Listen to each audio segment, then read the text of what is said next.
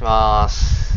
よろしくお願いします。お願いします。はい、えー、っと、北林ゆきさんです。はい。改めて、北林ゆきです。えー、っと、特養の行くとくに、はい。えー、長野県から5時間かけて面接にそうですね。5時間かけて。で、えー5時間ちょ、っとうん5時間ちょっとですね。5時間、6時間。もう5時間だ結構飛ばしてるもんな、確かに。で、結構頑張ってる。5時間以上かけてきて 来、て、で、帰り覆面に捕まって、そうそうそう、が頑張りすぎて捕まって。でも、まあ、覆面に捕まった回もあって、ちゃんと採用とうん見。事なって、え、それが大体いつぐらいの話ちなみに？それが、まあちょうど大ちゃんと知り合う、知り合った年の9月。9 9月に面接受けに来て、2011年ぐらいか。かな？それぐらいかな？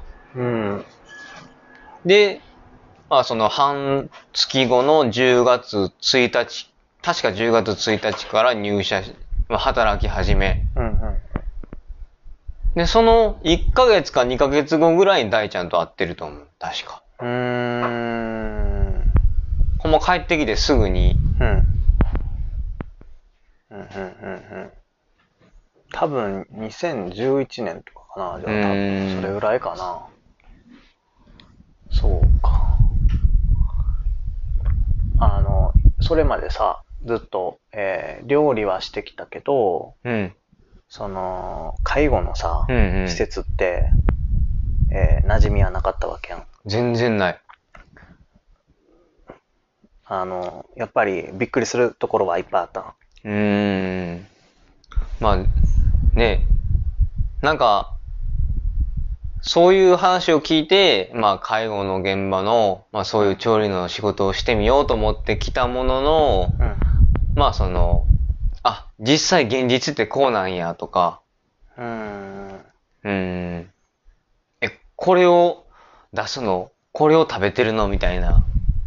ペースト食とか。うん、そうそうそう、刻み食とか、今でもね、まあ全部が全部、いろいろ変わってるわけじゃないけど、うんうん。まあ一部変わってるとはいえ、まああくまで一部やから、今でもその、刻み食っていうのも出してるしう、んうんうん。労働環境的にはどうやっ労働環境的には今まで勤めた中で一番ホワイトやった。奈良の時は、うんなんかめっちゃ忙しい時とか、ほんまに1ヶ月休みなしとかやったし、で、1階が調理場で、その2階に、2階の端に寮があったから、うんうん。1階と2階ずーっと1ヶ月間ずーっと往復。はあ、外出ずみたいな。そうそうそうそうそうそう、忙しいから。ほんで、その日の晩に、まあ12時ぐらいとか、日付変わるぐらいかな。で、外出て、ゴミを捨てに外出た時に、あ、今日雨やったんや。みたいなああ。一日の業務の終わりのゴミ出しで、その日の天気を知るみたいな。はっていうところから、1ヶ月に9日休みがあるあ。うんうん。ところに来て、なんか、最初休みの日に何をしていいかわからないっていう。逆に 逆に。逆にあ休みや。あ、まだ休みや。あ、まだ休みや。やばいな。その1年前ニートやったんやろ。そのニニートの時は毎日が休みや。そこからの、すごいな。大阪戻ってきた時までの間に何があったん何があやって。で、まあ、調理、まあ人数も多いんかな、100名、毎日作る数とか？そうやね。まあその、まあ朝食はパンうん。と牛乳でまあ楽させてもらってるから、うん。まあ、それはもうほとんど作ってないような状態なんで、お昼ご飯が職員の分を作ってるから、それを合わせて、うん。まあ大体250人弱。うーん。大体旅館やったら、規模的に何食分ぐらいなんちなのいや、でも旅館もほんまにそれぞれというか、うん奈良の時は、まあその普通の日と、うん。あと奈良やから修学旅行生が来る。あで、その時はほんまに100人ぐらいのあ。はいはいはい。出すこともあるし、そうか。そうそうそうそうそうそうしかもめっちゃ食うやろうしな。うん。で、これ余談なんやけど、うん。なんか、学生が、まあ、食べに来る。うん。で、いろんな、その、アレルギー対応とかをうん。するうん。うん。うん。旅館の晩ご飯で。で、田舎から来た子供のアレルギー対応ってうん。ほとんどない。ほほんまに一人うん。あって二人とか、うん。あってそんなもんなんやけど、うん。東京から来た子供のうん。アレルギー対応ってめちゃめちゃ多くて、なんかアレルギー対応表に書ききれんっていうか、なんかめっちゃ細かい字でバーって書かれるぐらい。ああ、やっぱ違うんやと思って。いやあからさまに違ーう。いや、なんやろな。それは空気なんか水なんうか、ーん。なんか、あのなんか自然から離れて、うん街中で生活していくと、なんか加工食品をいっぱい食べてるとか、もうあんのかな？なんかう、ん。なんなんやろな。もうあからさまに違ったな、あれは。もう、毎回そうやね大体。東京から来る学生は、うんアレルギーばっかりやねはあ。うんいやという旅館、あるあるなんかわからんけど。あ、結構じゃあ奈良の旅館大きかったんやな。そう。うん、そうや修ね。学旅行生が来来れるぐい。らいって言ったらあれやけど。確かにね、まあそれぐらいは。まあでも、それで100やけど、言うたら、あの、特養行ったら250やったら、毎もっと多い日それより多いもんな。うん、毎日やし。うん。そうか。うーん。でも、労働環境的にもホワイトで、うん、うん。で、もう、なんだかんだ言うてあれやけど、え、もう10年ぐらい？10年。もう今年の10月でちょうど10年かな。うん。なあなんか、もうさっきまでの話で、えっ、と、それが3月の話で、そして4月の、みたいな。ほんで、それから2ヶ月後に行って、で、その次の9月って、その月の何月何日って話が来た瞬間に、あ、それはもうやめた時の話なんやなってなるけど、何月とかいう次元じゃなくて、いきなり、もうバチって噛み合ったってことなんかな。まあ、噛み合ったというか、まあ今までがあまりにあっちこっち行き過ぎてるから、まあそのいろいろ思うところもあったけど、まあちょっと腰を据えてやってみようっていうところと、うん。うーん。まあ働き始めた頃はほんまに、やっぱりなんか思いと違う部分があったから、うん。正直しんどかったけど、うん。まあいろいろとこの10年の間に変わってきたこともあるし、うん。自分が変わった部分もあるし、うん。うん。ううん。ーん。その、なんか、えっ、と、ペースト食やったら、うんうんうん見た目が、えーあからさまに美味しくなさそううで、ん。えーでもそれをしか食べられない人がいる。だから、やっぱり、あのーだからっていうか、形を整ってるけど、うん。あの、ペーストとかと同じように、なんか、舌で潰せたりとか、うん。そういう食事の研究を。ゆうちゃんはずっとしてるっていううん印象があんねんけど、うん。それは、やっぱりもう入ってすぐから考えてた。入って、すぐ、すぐやね。で、なんか、その、刻んだりとか、うん。で、まあ、そういう風でしか、出してない。で、なんでですかって聞いたことあって。うん。で、これしか方法がないから、しゃあないから、みたいな。うん。って返事が返ってくるね。うんあそこでもう、しゃあないからで、考えることを放棄してるなって思って。うーん。けど、その、自分自身が、まあ、食べることになる年代うん。になったらこれは食べたくないなと思うし、そやな。うん。だし、その自分の、まあ今、その僕のばあちゃん、うん。まあ父方のばあちゃんが唯一その祖父母で、うん。まだ元気な人なんやけど、うん。まあその当時はまた母方のばあちゃんもいてたし、うんまあそういう身内にこれをこう作ったから食べてって言ってうん。出したいと思わんかったし、うん。もちろんその親父が年老いた時にうん。自分の親にご飯できたよって言ってうん出せるんかって思ったらうん。出されへんし、でそんな仕事はしたくないうんと思っ。て、けどしたくないからといって、まあやらんわけにもいかんし、うんうんうん。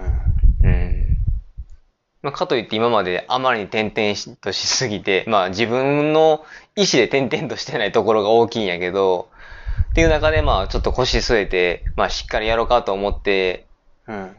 まあすぐに辞めるわけにもいかんし、うんっていう部分で、じゃあどうしたらいいんやろう？どうしたら自分が食べたいと思える食事、うん。どうしたら自分の家族に、まあ満足して食べてもらえるような、自分も納得して出せるようなご飯をうん作れるんやろうって思った時に、うん。まあそのいろいろ本をまあ読んで参考にさせてもらったりとか、うんうん。まあその自分でいろいろこう試行錯誤して作ってみたりとか、うん。っていう方向にシフトしていって、うんううん。ん。まあでもなかなか、ほんまにこう、そう当たりせんじゃないけど、うん。これがダメやったらこれ、うん。これがダメやったらこれみたいな。うん。で、結果的にできたら、あ、こんなんでできるんやってなるけど、その結果にたどり着くまでの道のりがうんすごく長いっていうのと、うん。で、あと普通の料理って、食べて綺麗、美味しい。うん。で、完結するんやけど、うん。食べる対象が自分じゃなくて、普通の料理を食べれやん人やから、うん。これを作ったんにはいいんやけど、果たしてこれは正解なのか、うん。これを安全に食べれるのか？安全っていうのが入ってくんねんな。そうそうそうそう綺麗、美味しいだけじゃなくて。そうそうそうそう。けど自分は元気やから分からへん。うん。試作したものの分からへん。うん。でどうしようかと思ったら、もうそのスタッフの人に協力してもらって、うん。まああの、試食してもらって、うん。ほんまに、それこそ、一応失敗したことはないんやけど、試作で。けど、ほんまに、でもそこで失敗してたら、まあその、ね、医務の人とかナースが吸引措置とかをしてもらわなあかんかったかもしれんし、うん。っていう手探りの中で、まあいろいろ、もう一からやっていく。うんうん確かに、その、これはうまいことできたと思っても、それが安全じゃなかったら、それで命を落としたりとかそうそうする危険性があるって考えたら、簡単に試してくださいってできへんもんうな。ん。そこが難しいところやな。でも実際に、いつかはそういう食べてもらえへんかったら、あの、わからんっていうのもあるしうな。ん。人によってもちゃうやろうしな。違う違う。うん。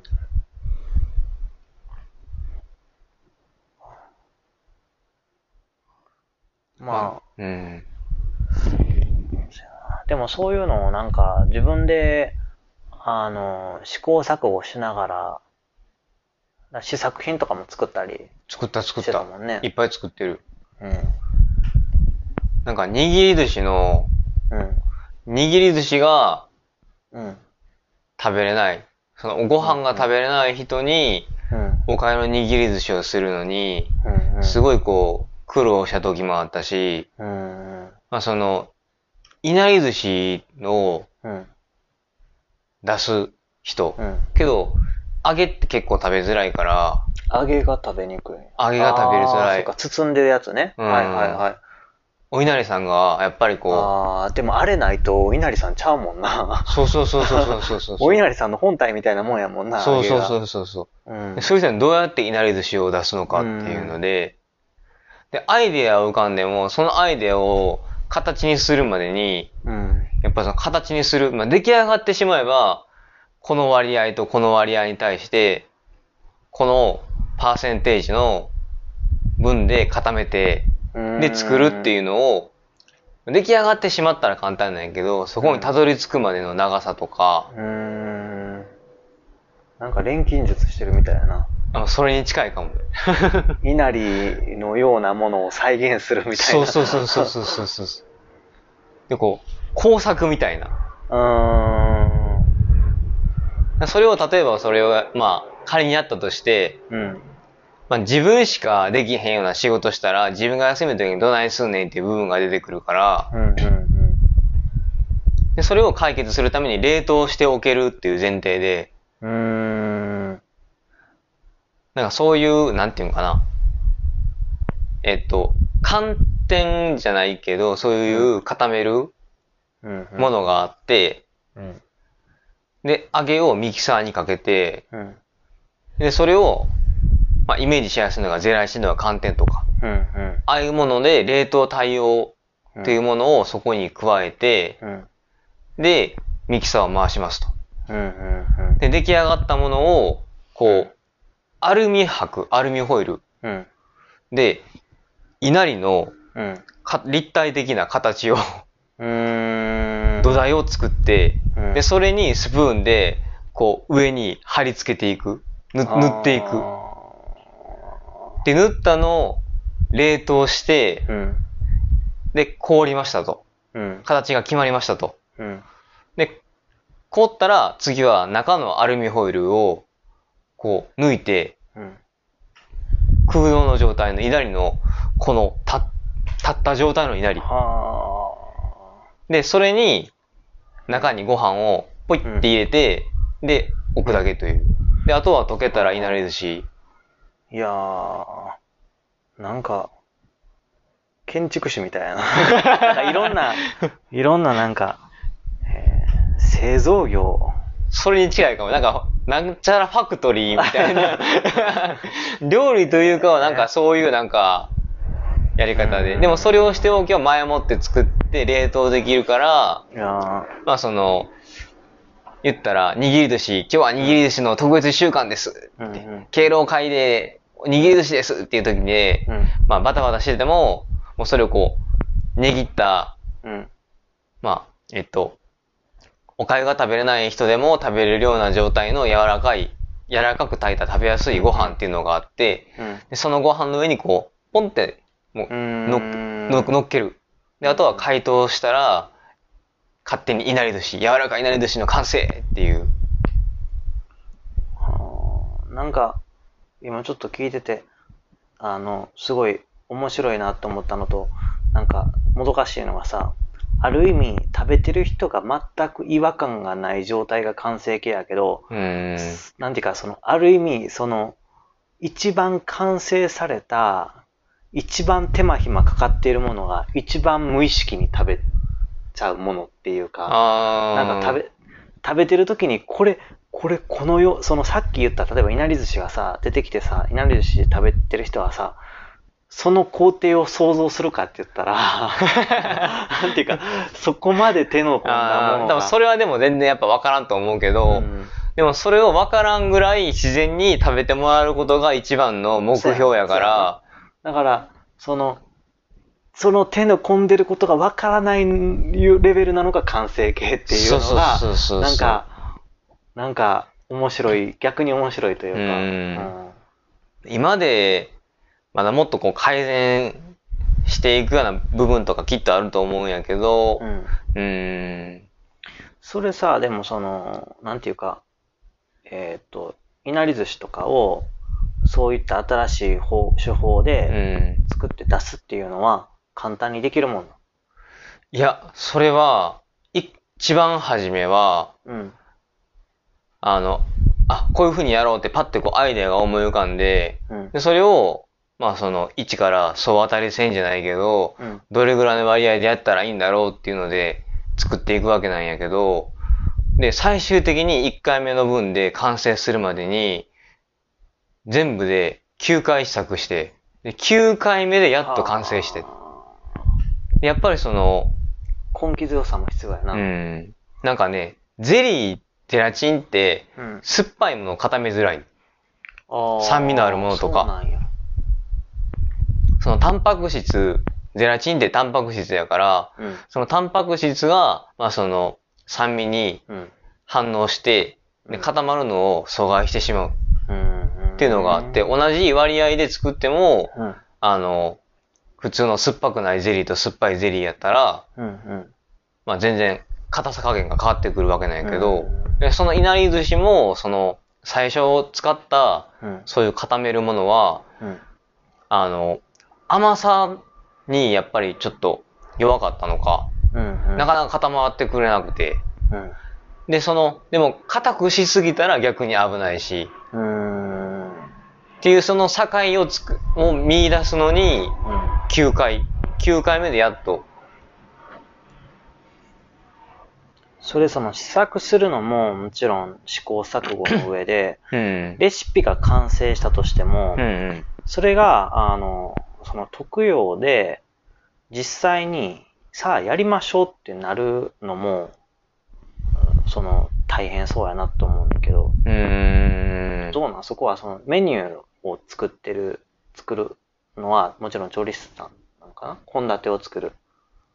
献立をその普段作ってるのは管理栄養士の人が作ってくれてて、ただまあそういう行事とかは結構その自由にいろいろ僕ら調理員もやらせてもらったりとか、で最近はその普段のメニューの分でもこういうのどうですかって言ってこういろいろやったりとかで、まあその行事だけじゃなくて日頃のメニューのなんか新しいアイデアとかで作っていったりとか、うんうんうん。そっか、じゃあ最初は、あの、まあ月に1回とか。ある行事食で、えー、それやったら比較的新しいこともトライさせてもらいやすいというか。そんな感じね。うんうんうん。で、少しずつ実績を積み重ねていって。うーん。でも、3歩進んで2歩下がって、そうなん。時にはこけて、階段から転げ落ちてる状態みたいになったりとか。え、どういうこと？そのこけって階段から転げ落ちるっていうの。まあ何年、3年4年前の、まあそういう敬老会の行事があったんやけど、うん。まあそこで、まあ、この薄さだったら大丈夫と思って出してしまった、まあその長芋の天ぷら。があるんやけど、それがちょっと自分の見込みが甘くて、一人喉詰めしてしまって、あで、まあ大事には至らんかったんやけど、うんまあ、すぐに、まああうの、んイムの人が、まあ取り出してくれて。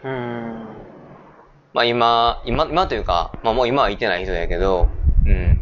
まあそのことで何か、障害が起きたとか、あ、障害が残ったとか、なくなったとかっていうことはなかったんだけど、まあその、処置が終わってうん。帰ってきた時に、もうお昼のご飯の時間が終わって、で、まあもう、その人の分のご飯がもう残されてない状態。うん。、で、すごく楽しみにしてたのに、うん。なんかそうがっくりしてたっていう話を聞いて、うん。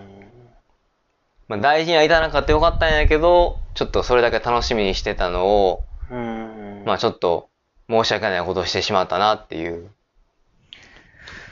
まあ悲しいけど、でも、なあ、僕が第三者の目線から見たら仕方がない部分もあるんちゃうかなと思ったりもすんねんけどうな、ん。その人の園芸の状態だって日によっても違うやろうし、うん。普段は全然生きてても、たまたまいろんなことが重なって、その作って食べさせてる人数が多ければ多いほどさ、まあ、イレギュラーっていうのがリスクはあるから、まあ、そういうのが重なった、もう、避けようがなかったっていう場合もあるんちゃうかなっていうのは思うけど、でも悲しいのは間違いないな。うん話を聞いてたら、なんかその人はこう、すごく楽しみにしてたらしい。それがやっぱり悲しいな。すごく楽しみにしてて、こう、ご飯を前にして、で、こう、一気にこうん。う、急ぎで食べてしまったらしくて、ああ、そう、そうだよな。うんで、こうやっぱりガーって食べてしまったら、それだけ喉詰めのリスクが上がるから。大人っていうかまあ若くてもあるからな、それはう。んいきなりもう喉乾きすぎて、もうガーンって水飲んで、うえよってね。うんなる、なるわな。そうか。楽しみやったからこそ、待ちに待ってたからこそっていうのもあったのかもしれんけど。まあ、まあある意味だから研究に終わりはないっていうことなんかな。その人によってカスタマイズしていくっていうことを考えたらな。まあ料理は奥が深い。そうやんな。普通の美味しい、綺麗っていうだけでも奥深いやろうけうどな。ん。まあこれからでも介護職っていうのはさらに必要が大きくなる。うん、きっと。ね。そう思う。うん。やっぱりでもこの10年ぐらい、ゆうちゃんの感覚、肌感覚でも進んだんかな。うん、その、介護職の。介護食品の展示会みたいなのが、うん。あの、年に何回か、インテックス大阪でやってて、うんうん。でそこにこうずっと足運んでて、うん。今がコロナで行けてないっていうかもうな、いや、そもそもやってないんやけど、うん。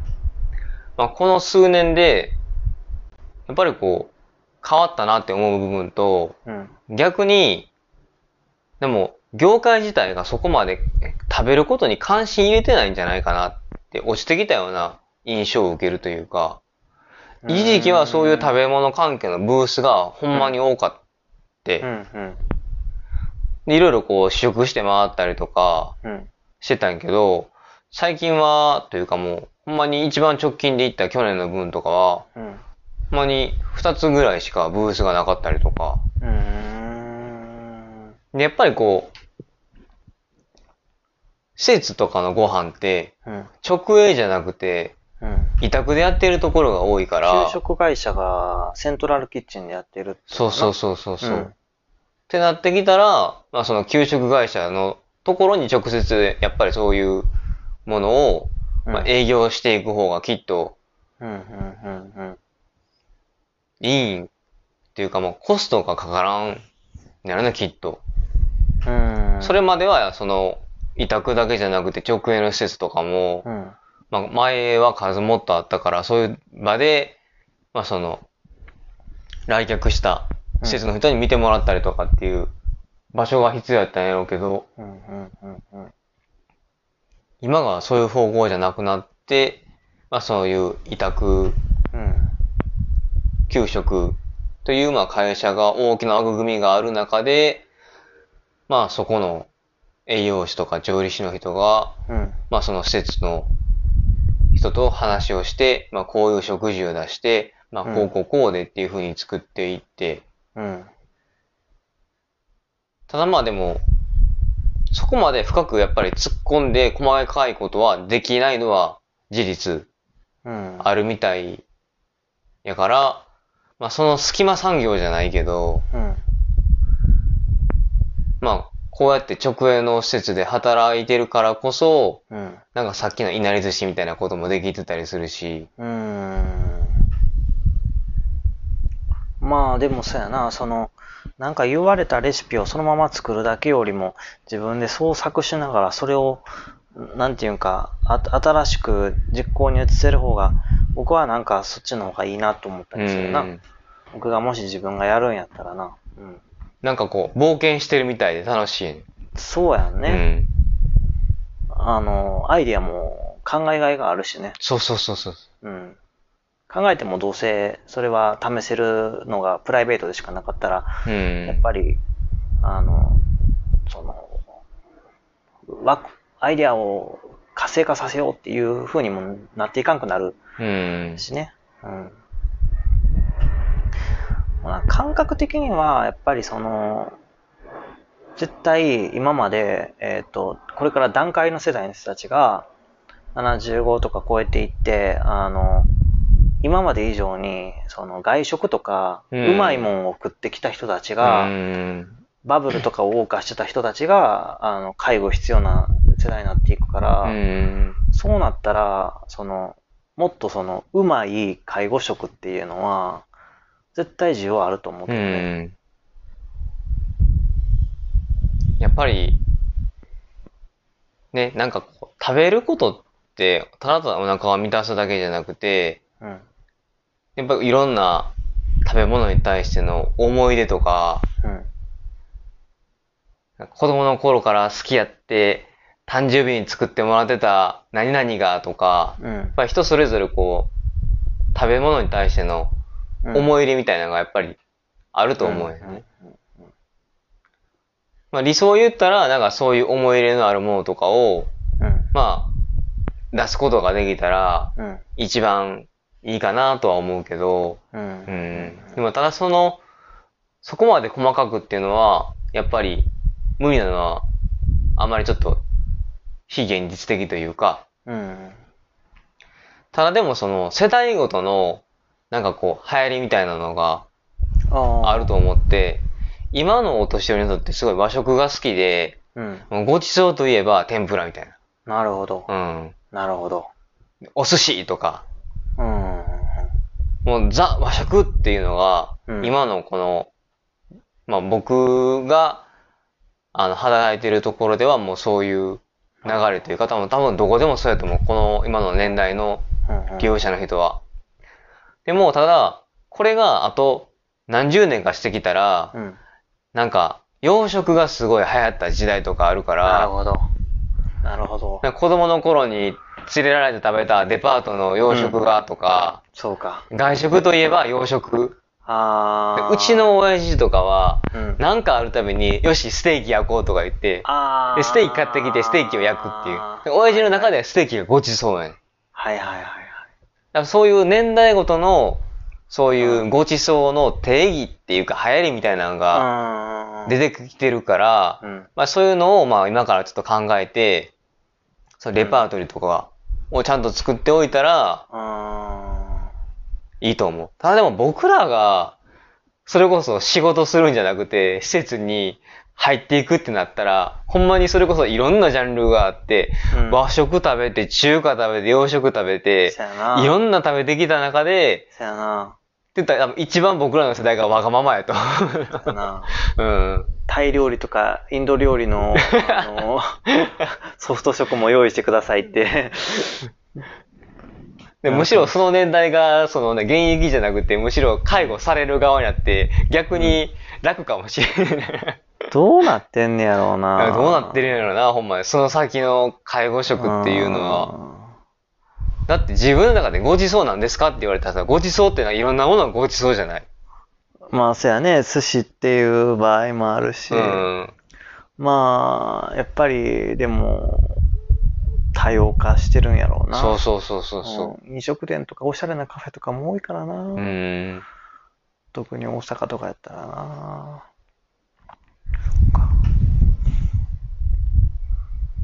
うん仕事で、でさ、そのちょっと仕事じゃないところやけどさ、なんかあの、え、バイクはいつから乗ってたんやったっけちなみに？バイクは16歳から原付乗ってた。え、ゴリラ？いや、ゴリラじゃない。ゴ ゴリラは、ゴリラは大人になってから買ったけど、うん。あの、ホンダの Z4 っていう、ああ、あの、普通のあれやん、スクーターやん。スクータースクータうん、うん、うん。ー。で、あの、高校行くのに通学で使ってて、あーでもあれでも、ここ、でも1日、片道27キロぐらいやった家からここまで。で遠いな行って帰ってきたら50キロぐらいやから、遠いし、そうか、高校原付ってあかんかったわ。そうそうそう大阪では。あかんあかん。でも、お和歌山もあかんのやけど、うん。離れたとこに通うんやったら OK って言われて、ああ、そうなんや。27キロやもんな。そうそうそうそうちょっとチャリじゃきついわな。さすがにね、ロードバイクみたいなのでも死んでると思う。えー、1日50キロ乗って。え、で、え、それ、なんか僕し会った時はモンキー乗ってたやんな。ゴリラ。ゴリラや。ゴリラ、ゴリラ、ゴリラやな。ゴリラ。いや、あのゴリラ、まあ大阪に帰ってきて今のところで働き出してう、ん。で、なんか足が欲しいなと思って、うんうん。で、それまで車乗ってたやな。そうそうそうそうそう、車乗ってて、車乗ってたんやけど、大阪で車なんてとてもじゃないけど、うん。維持できんと。うん、うん、それこそ天王寺に住んでて、天王寺なんて、家賃、まあまあ、したうん。まあ、けど、そうやろうな。うん。車の家賃も2万とかって無理やんってなって、うん、あの、車庫代な。うん。そうやな。とてもじゃないけど、そんなのってなってう、ん、うん。でも車も売ってしまった。うん、うん、で、売ったお金で、まあちょっとバイクを買おうと思って、うん。うん。でまああのゴリラっていうモンキーよりちょっと一回り、一回りじゃないな、0.2回りぐらい大きいぐらいの、うん、うん。なんかあれやな、モンキーが一番ちっこくて可愛くうて、ん。で、エイプがちょっと、なんかあの、でかいっていうか、うんなんかハンドルが長いイメージうで、ん。ゴリラがちょっとモンキーをカクカクにしたイメージやねんけど。そうそうそう。あの、シートが、あの、ごつくなって、大きい。うんゴリラの方が。うん。で、ガソリンタンクが、容量が増えて、おいっぱい入る。なるほど、なるほど。あと、確かタイヤが、あの、モンキーと違ってう、んちょっとなんかあの、カクカクな感じの、ブロうんブロックタイヤっていうのかな、あれは。うーん。タイヤも確か違って。うんうんうんうん。っていう仕様の、うん。もう今は多分ないかな。新車では買え買えんようなバイクやけど。ああ、そうか。買ってそうなってるか。で、それをでもバイク屋とかじゃなくて、ネットで見て、なんか状態のいいやつを通販で買って、へえ。で、まあ、家まで、マンションまで輸送されてくる。中古で？中古で。そんな時にあったんや。あったあった。でも年式がね500キロぐらいしか走ってなかった。すごい綺麗な状態やって、あこれめちゃめちゃいいやんって言って、それの値段やったら、その、車を売ったお金で全然買えた値段やったから、うんうんうんよし、これにしようと思って、で、買って届きましたと。た。うん。けど、届いたんやけど、うん。俺、ミショのバイク乗ったことない。ああ、まあまあまあまあまあ。あの、教習所、原付きの教習所は教えてくれへんもんな。教えてくれやうん。ん。で、乗ったことないバイク届いて、乗られへんから、うん。練習しようと思って。うん。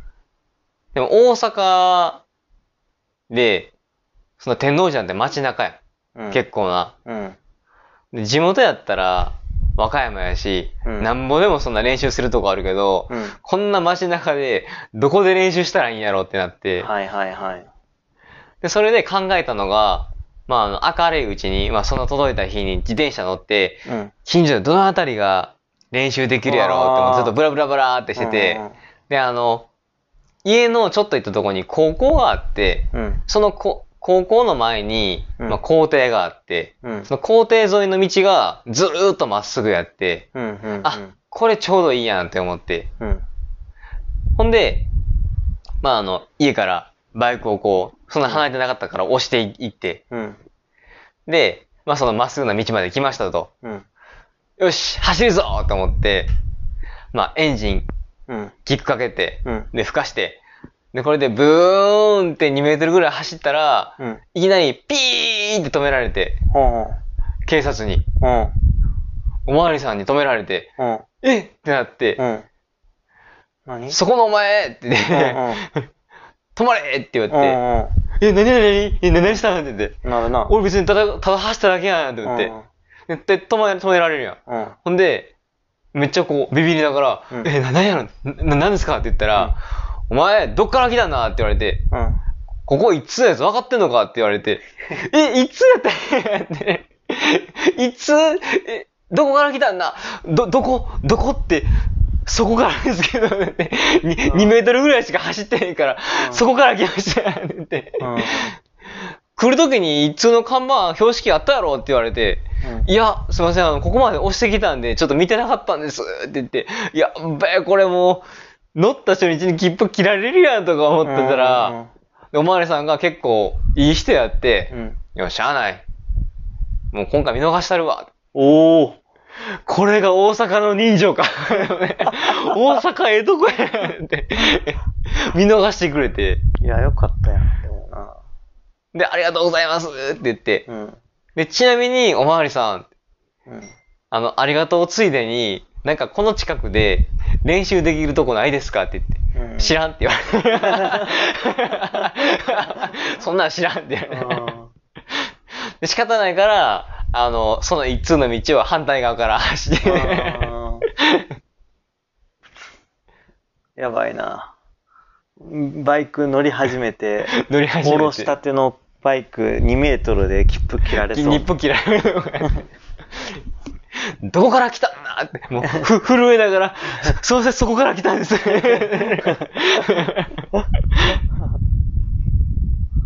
え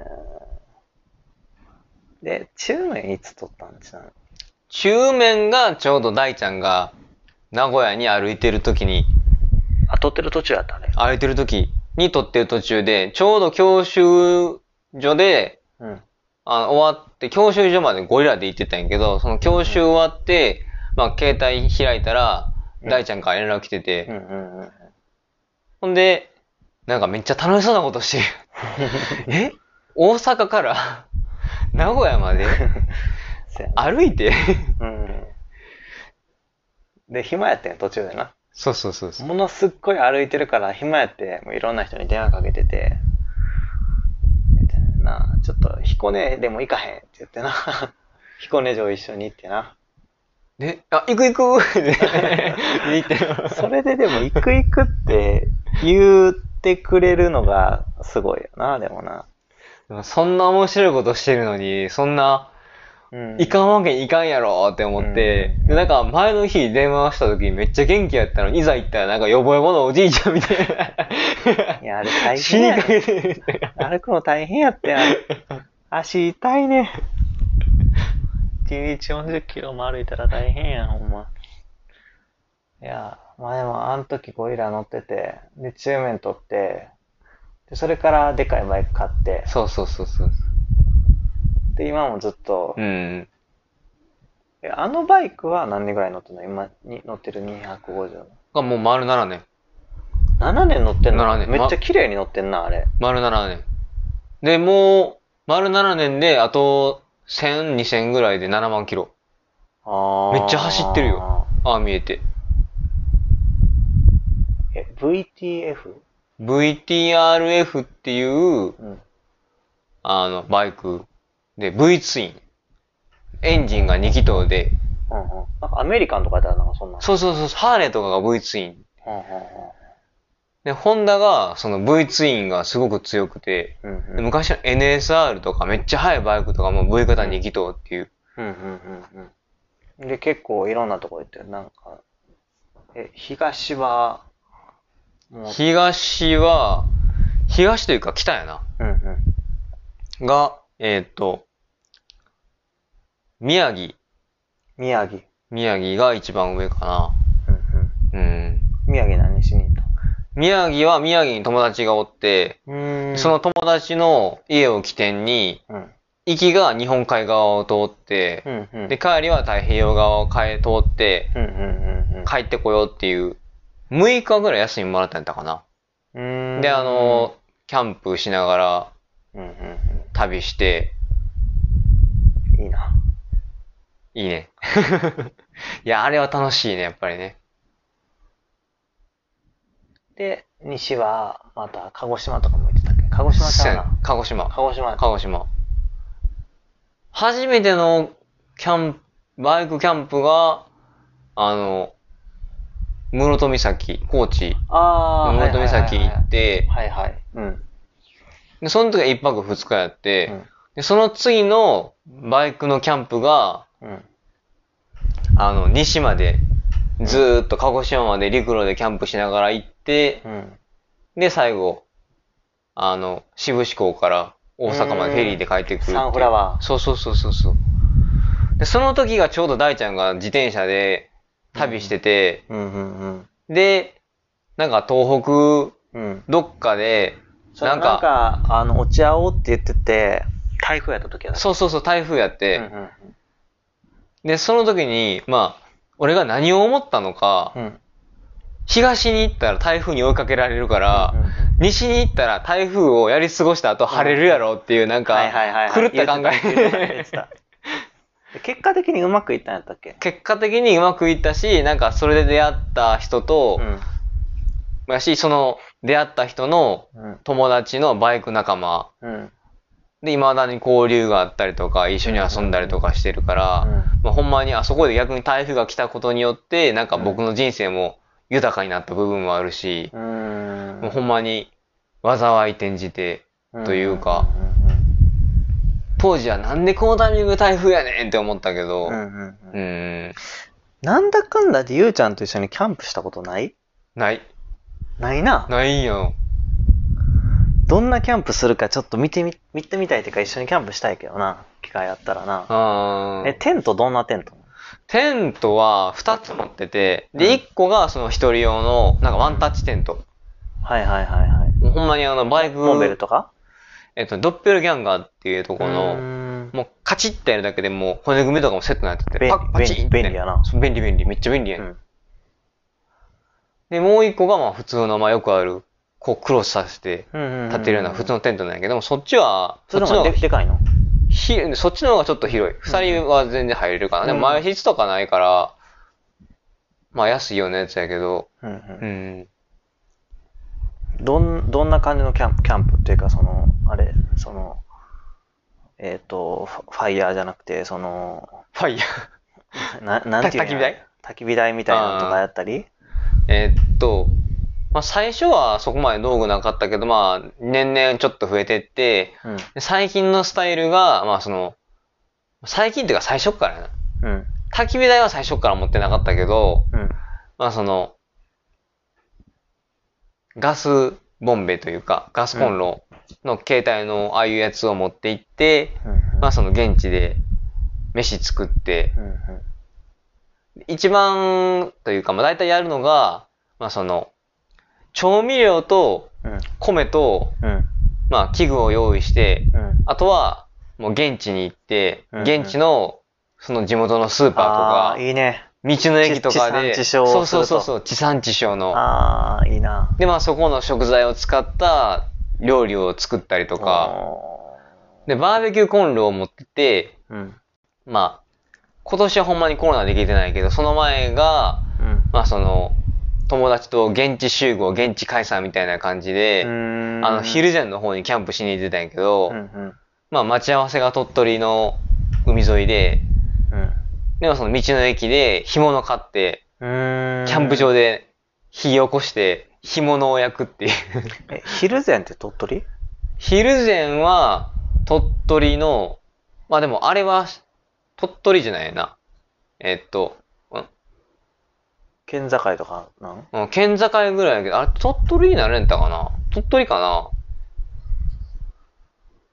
それぐらいかな。おしか岡あ、山、岡山との県境ぐらい。県境ぐらい。うーん。で、ギリギリ鳥取やったかな、確うか。ーん。なんか牛乳とかで聞いたことある気がする。そうそうジャジャージジャージ。その時は株を買って、あ道の駅で。あ。うん。で、株、道の駅で株買って、で、残りをそのスーパー行って、うん。なんか昼前のジャージー牛乳とうんう、ん。ジャージー牛買って、うんで、あと干物とか買ってたから、うん。まあ干物は焼いて、うん。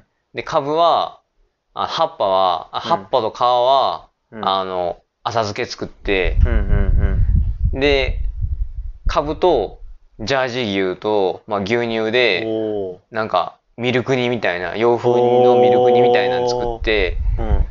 で、米はその親父が作ってくれてる米を、うん。まあ持ってってるのと、あとその時に米を送ってもらったついでに、あの、地元の、なんか栗を、生栗を送ってくれてて、うん。で、その栗で炊き込みご飯っていうのを作って、げかな。あとなんか、つまみみたいなのがあった気もするけど、で、そんな感じで、まあその、うん栗とご飯は持ち込みや、あ持ってってるけど、うんまあそれ以外は現地で、もうその食材でっていう。のが一番楽しいというか一番好きなスタイル。めっちゃいいやん。めっちゃうまそいや、美味しいと思う よ。自分で作っときながら、う。うん。美味しかった。で、え、ちょっと酒とかちびちびやって。そうそうそうそうそうそう。最高やな。え、それキャンプ場とか、キャンプ場ってキャンプ場で。キャン昼前のキャンプ場でちなみにいくらぐらいな？やそこね、ちょっと割高やったんかな。千に、もうちょっとしたかな。でも千何本やったかな。ん1500円前後しまあ、たかな。しっかりしたキャンプ場って感じだうな。ん。いいなでもそういうのもいいよな。うん。バイク欲しなんな。いやチャリのツーリングもいいねんけどな。荷物詰めんな。荷物が積みやすいのうと、ん。あとちょっと、うわ、忘れた、スーパー行くか、みたいな、なんか、や、行きや、やりやすいねんな。ああ。チャリンコやったら一回登った山をもう一回降りて、もう一回登るのとかもちょっと嫌やから、ら。あとそのさすがに鳥取とかそんな機動力よく行けへんねんうん。な。うん。すげえな。そっか、でも、またキャンプやりましょキャンプやりましょう。キャンプは、キャンプは素晴らしいよ。バイクじゃなくなんかレンタカー借りてね、う。と。か、全然楽しいやろな。うーうんん。そやな。まあ、オートキャンプみたいな、そやな、そういうのもいいよな。まあそこまで遠出せんでもね、結構その大阪とかやったら、うん。まあそれこそ和歌山に海の方に行って、うん。なんかその海の幸買ってキャンプとかもいいやろうし、で、うん京都とかも近いし、うん。で山の方やったら奈良とかも行っても楽しいやろうし、うん。うん結構大阪からっていろんなとこにアクセスできるかそうやろら、なほんまにちょっと行っただけでも全然うん。楽しいよね。まだ結構山もいっぱいあるし、キャンプ場もあるし、整備されてるからな。うんうん。知らんだけでな、行ったことないとこもいっぱいあるやろうしな。うんでそういうなんかどこに行こうかなみたいなのは、どういう風に決めていってるいつも。どこに行こうかなというよりかは、もう、気ままというか。まあでも目的があって、まあそのどこどこを目指してみたいなのはおぼろげなのはある時もあるし、うん。ほんまになんか最終的に何月何日にこの地点には行くけども、それの間は全く未定みたいなんで、なんか同じようなところをこうぐるぐるぐるぐるうろうしてたりとかもあるし、まあ、まあ僕もそうやな。あれの僕ねも、そうやな。あの感じがすごく楽しいね。そうやうんな。大体何日にここに行くけど、それに向けての道はまあ見てとか。そうそうそうそうそう。それがええんやで、こう朝ね、こうキャンプ場で。コーヒー飲みながら、こうバッてツーリングマップ開いて、今日はどっちの方角に行こうかなとかなんかちょっと、コーヒー飲みながらゆっくり考えるあの時間の幸せ。それがええんやな。うん。朝早起きしてうな。ん。せやせや。せやな。もう、むしろもう、ここで2泊したって別にうん。いいねん。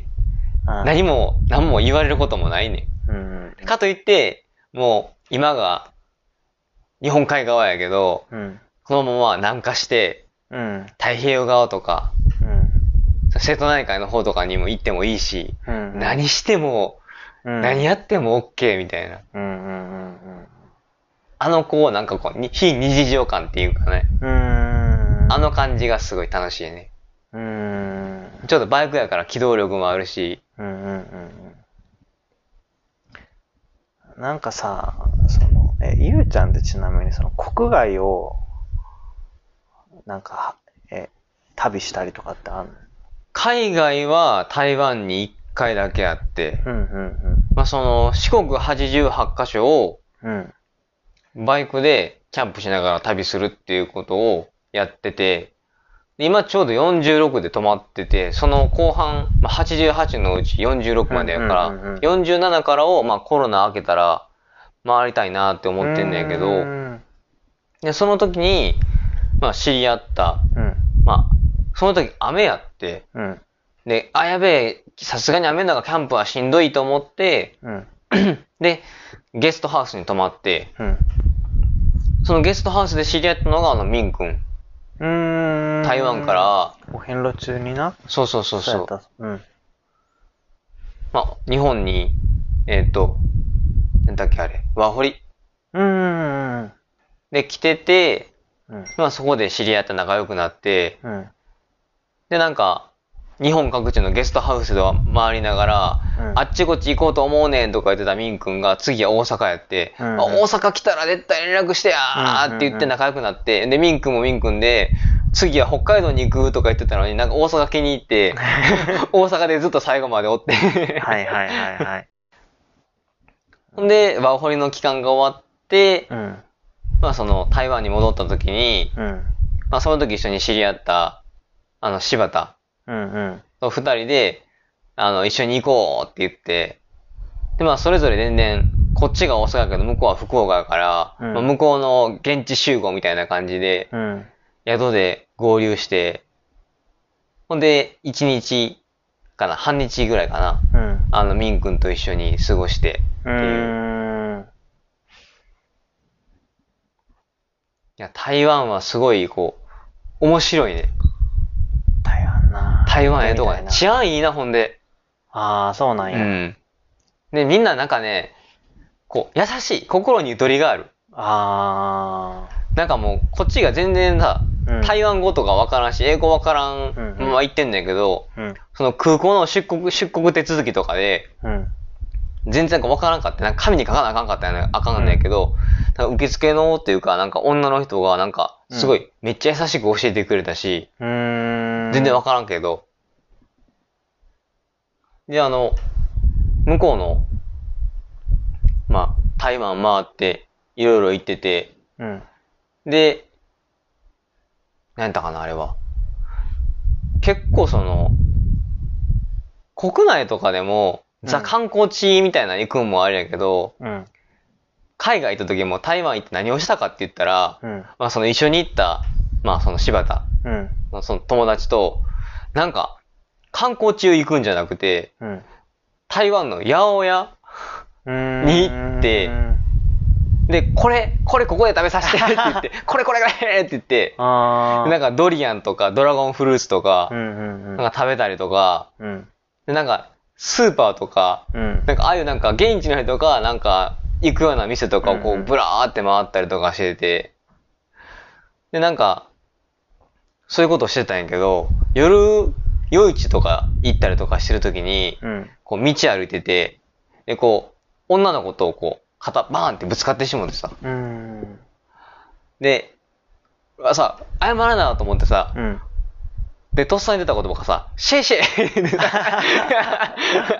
中国語ねシェイシェイって言って、めっちゃ笑ってんねん。うんなんでこんな笑ってんだよ。なんで謝ってこんな笑われてんだよと思ったら、友達が、いや、シェイシェイはありがとうやから、って言ってあーそうかそうかあ、そうか、ありがとうか。そもそもな。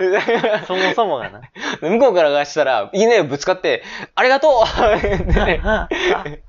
うでで、それでなんかこう、爆笑して許してくれる。あで、ソー。リーソーリーって言って、ごめんって謝って、で、オッケーオッケー。っていやー、楽しそうやななんか日本とかってなんかさ、いきなりそんなんやったらなんかこう、軽減な顔されたりとかさ、なんかあるかもしれないけどさ、もう全然そんな感じない。うーん。いや、いいなまあ、いろいろちょっと、話を聞き出したら、ちょっと止まらないですけど、まあ、時間もこの辺ということで、はい。まあ、また機会があったら、そうですね。いろいろ聞かせてください。旅のネタはいくらでも出てくるんで。とりあえずキャンプ、キャンプ行こう、まだ。キャンプ行きましょうキャンプ行きましょう。じゃあ、ありがとうございました。ありがとうございました。